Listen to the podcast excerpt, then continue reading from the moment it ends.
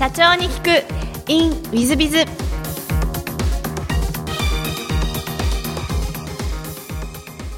皆様こんにちは。本日の社長に聞く in ウィズビズは私の大好きな大好きな社長のお一人である三原社長様です。まずは経歴をご紹介いたします。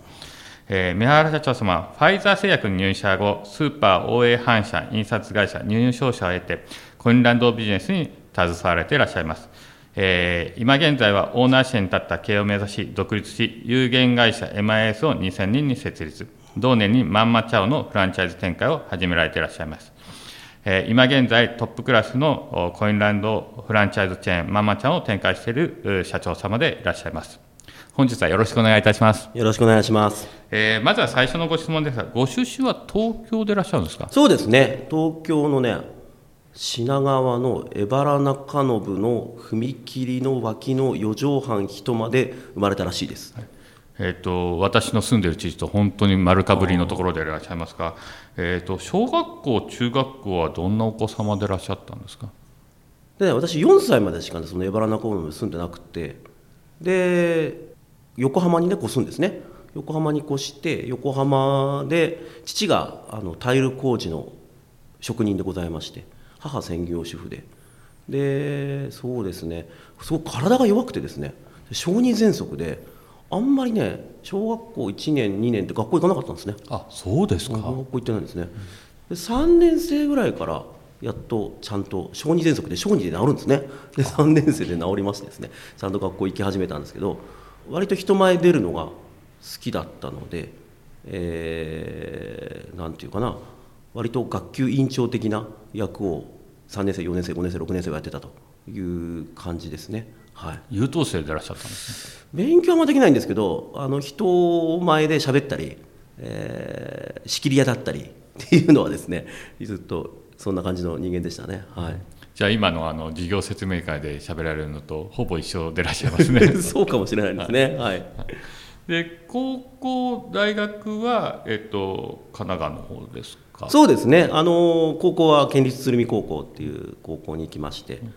一応ですね、まあ、進学校だったんですね。偏差値60ぐらいだった。当時はね。当時60ぐらいだったんですよ。で、まあ、若干ヤンキーでしてね。ヤンキーなのに進学校にいるという変わった男でございまして。それでバレーボール部に1年間だけいまして。身長が高くないので向かないっていうのをですね入ってから分かりましてすぐ辞めましてですね、えー、それから結構そうですね帰宅部という感じで。はいなるほど、そうです。この間はね。ヤンキーで頭いいっていうのはあのなかなかやっぱり経営者向きだなというのを そこでも感じさせていただきますけども、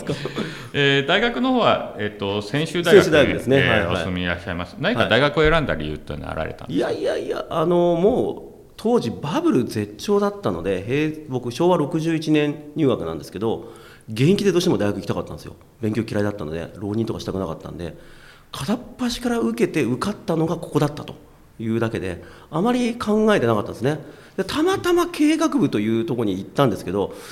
こう会社に経営するようになってからあ経営学部に僕行ってたんだなっていうね何の役にも立ってないんですけども たまたま経営学部に行ったということでございます、はい、そうでいらっしゃいますが大学ではあのどんな学生生活を送られていらっしゃったんですか？まああのひどいもんでしてねあのあまり大学に行かずに、えー、ほとんどアルバイト三昧みたいな。いう感じですね。月20万ぐらい稼いでましたからね。それはすごいですね。どんなアルバイトをしてらっしゃったんですか？あのウェイターですねあのね、ウェイターの、ね、派遣って言ってね配膳人紹介所っつってねホテルのあの社員だけだと間に合わないからそういう紹介する会社さんに私登録してましてね、そこに、えー、私登録しててで今日はどこどこホテル今日はどこどこホテルねって結婚式の、ね、こうウェイターさんだったりとかあとはレストランのウェイターさんとかそういうのを、ね、派遣されていってましたね。今のお仕事とは全然違うお仕事全然違いますね、えー、なるほど。まあまあアルバイトですからね。なるほど。その後あの製薬会社にお勤めいらっしゃって、うんうん、ちょっとこの辺があれという感じなんですが、えー、何か製薬会社さん選んだ理由っていうのはあられたんですか？まあ本当この辺聞かれるとね厳しいことばっかりなんですけど あのあのねなんだろうな。あの当時もう本当どこでも受かったんですよ。バブル絶頂だったんで。私平成2年入社ですよ。本当バブル一番絶頂の頃で弾ける本当ギリギリ前だったんですけども。そんな中でですね、外資系の製薬会社っていうのがあの実力主義だと。で私はあのそんなに勉強もできるわけじゃなかったのになんか自分にですね、えー、自信過剰な部分があって人よりいけるんじゃないかみたいなとこがあったんですね。それでだから外資系の製薬会社入って人より先に出世してやろうみたいな。人よりたくさんお金もらっちゃおうじゃないかみたいな。そんなことがあってですね、えー、外資系の製薬会社を選ぶんですけどもう一つあったのは私あのちょっとですね英語とかそういうのが若干好きでそんな得意じゃないんだけどで大学生の時にちょっとだけ語学研修したことがあるんですね。で英語を生かした仕事をするには外資系の会社に行ったら英語を使う時があるんじゃないかと思ってアメリカに行けるんじゃないかというですね変な錯覚を持ってですね、えー、その会社は実は逆でして向こうからいっぱい人は来るけどこっちは行けないみたいな感じだった。後で気づくんですけどど。それで製薬会社の外資系の製薬会社に行ったという次第でございますね。そうでいらっしゃいます、はい、で製薬会社はいかがだったんですか？お勤めになって。まあ大変でしたよ。あの要はもう英語を使うどころか営業するどころか営業というよりはもう要はどれだけこうドクターと仲良くなるかどれだけドクターの、まあ、ちょっと嫌な言い方で犬になるかみたいな、えー、もうシャーペンカチカチカチって言って芯がなくなると「はい買ってきて」みたいなそんな感じでしたのでもう本当にどれだけドクターに気に入られドクターの世話を焼いて車の鍵パンと渡されてちょっと BM で修理してきてとかねそういうのをずっとやって仲良くなってそれでやっと薬が出るみたいな。あと一緒にご飯食べ行ったり人によってはゴルフに行ったり一緒にスキーに行ったりして薬が出るみたいなそういう仕事をしてたのでまああのなんていうかな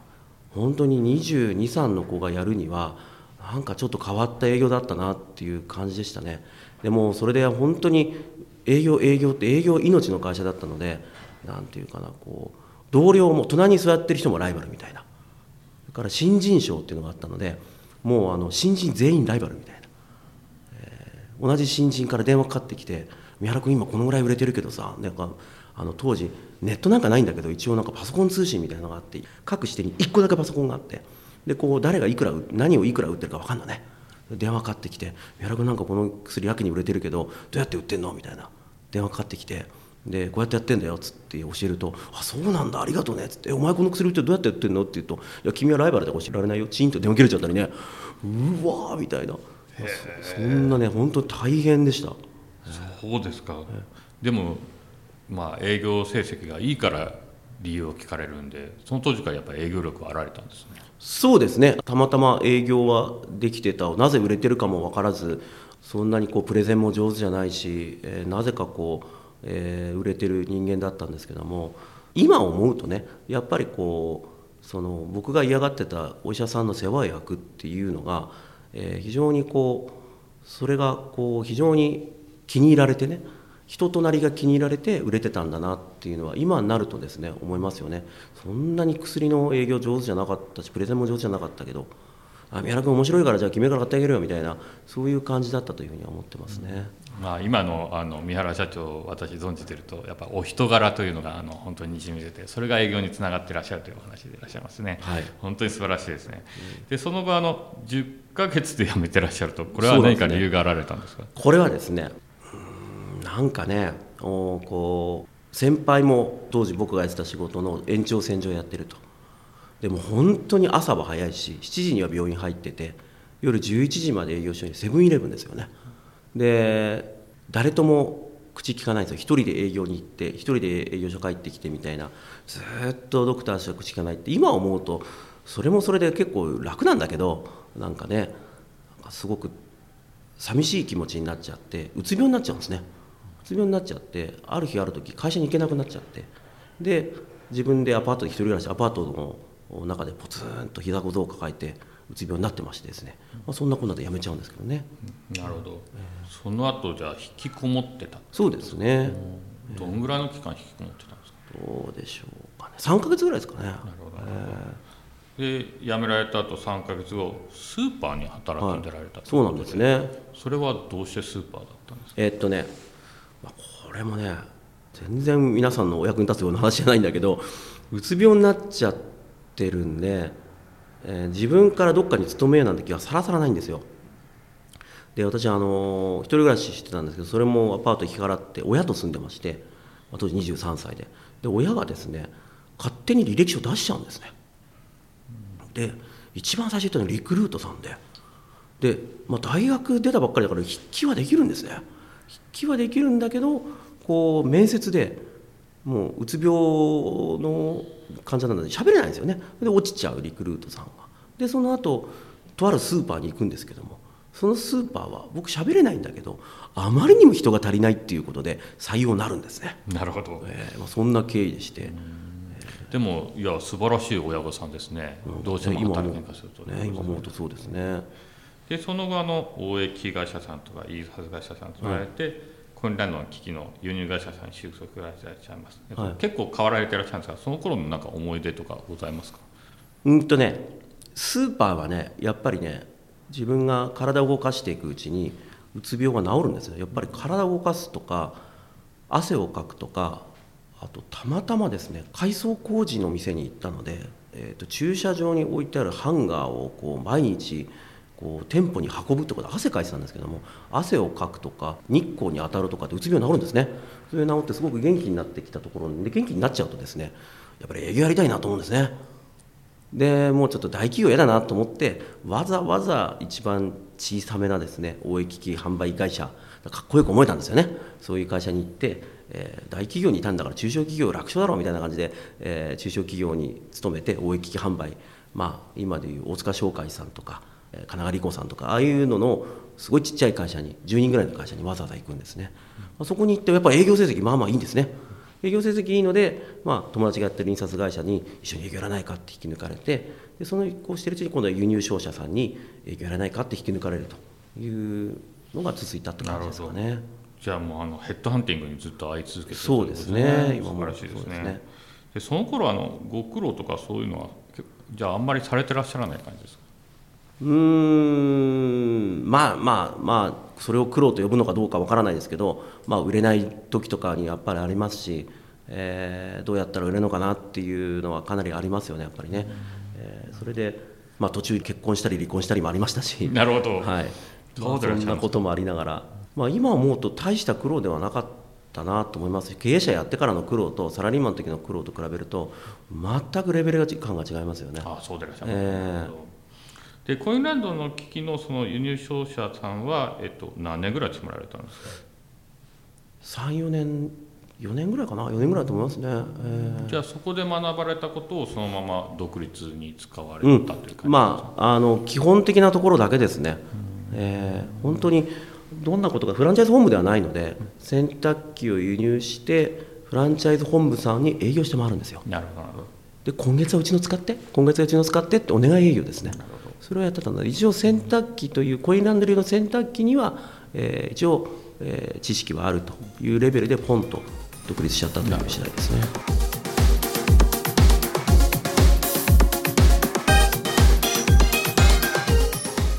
3分コンサルティング。i z b i z が社長の悩みを解決。本日の3分コンサルティングは、えー歯医者さんということで G 歯医者様、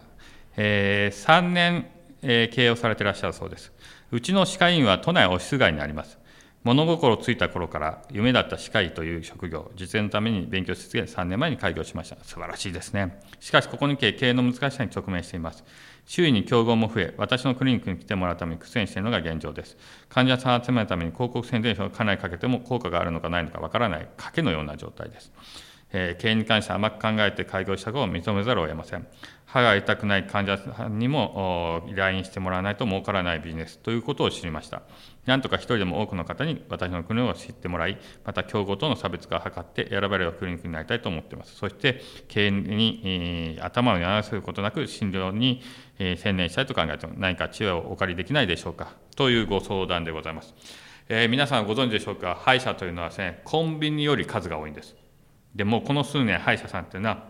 まあ入れ替わり立ち替わり、えー開業もしますし、えー廃業もされてらっしゃるという大変厳しいマーケットだということをまずはご理解いただきたいなと思います。そんな歯医者さんの中でも、まあ、うまくいってる歯医者さんのいくつかは、一つはいわゆる矯正の歯医者さんですね。歯を矯正するというので、まあ、多少高いお金がまあ、昔はすごく取れたんですが少し今安いですがそれもあの強制の歯医者さんで儲かるというパターンが一つのパターンでございます。でもう一つのパターンは、まあ、歯医者さんはお医者さんですのでヒアルロン酸という注射を打つことができますものですから、まあ、ヒアルロン酸というのは、まあ、肌がきれいになりますというか女性の方々の美容につながるということでヒアルロン酸の方に進出するという歯医者さんも実はいくつも出てきておりますえつまり歯医者という歯の治療と肌の方の美容の方と両方やられるみたいな歯医者さんが実は出てきております。えー、まあ、そういう差別化を持たないとやっぱり歯医者さんはただ単に虫歯を治すだけではなかなか簡単ではないのが今の現状なんじゃないかなと。えー、もちろん非常に親切だとかあ、まあ、行くと、まあ、非常に接客がいいとかそういうこともあるとは思うんですけどもそれ以上に差別化を持たなきゃいけないというようなことが歯医者さんには入れるんじゃないかと思います。これは今後お医者さん方は皆さん方そうなってくるんじゃないかなと思います。まあ、大変人口減少時代ですのでで社会保障費は上がっていってるそして高齢化社会になっているということからもまあ、病院経営というのは皆さん方大変今後厳しくなってくるんではないかというふうに言われてますので差別化要因を持つことが一番重要だということを大きくはご理解いただければなと思ってます。まあ、ちなみにちょっと業態は分かりますが整体院とかをやってるお客様で本なんかを出されて成功してらっしゃる方がいらっしゃいますうちのお客様でもいらっしゃいます、まあ、私どもお客様で目は1分で良くなるという本を出されてからまあ、お客さんはひっきりなしに来られるようになった方もいらっしゃいます。そういう意味では、商業出版されるというのもいいのではないかなというふうに思っております。この前のインタビューで、えー、コインランドリーチェーンの、えー、三原社長様のインタビューをさせていただきましたが、三原社長様も本を出されることで年商が3億から6億になり、また本を出されることで14億になるというようなことがあられますので、本というのはまあ差別化を助ける一つのツールになるんではないかと思いますので、その辺もご検討されたらいいんじゃないかなというふうに思ってます。本日の3分コンサルティング、ここまで。ありがとうございました。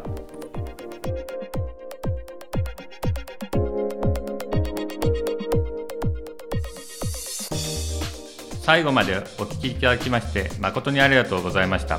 本日のポッドキャストはここまでになります。また来週お楽しみに。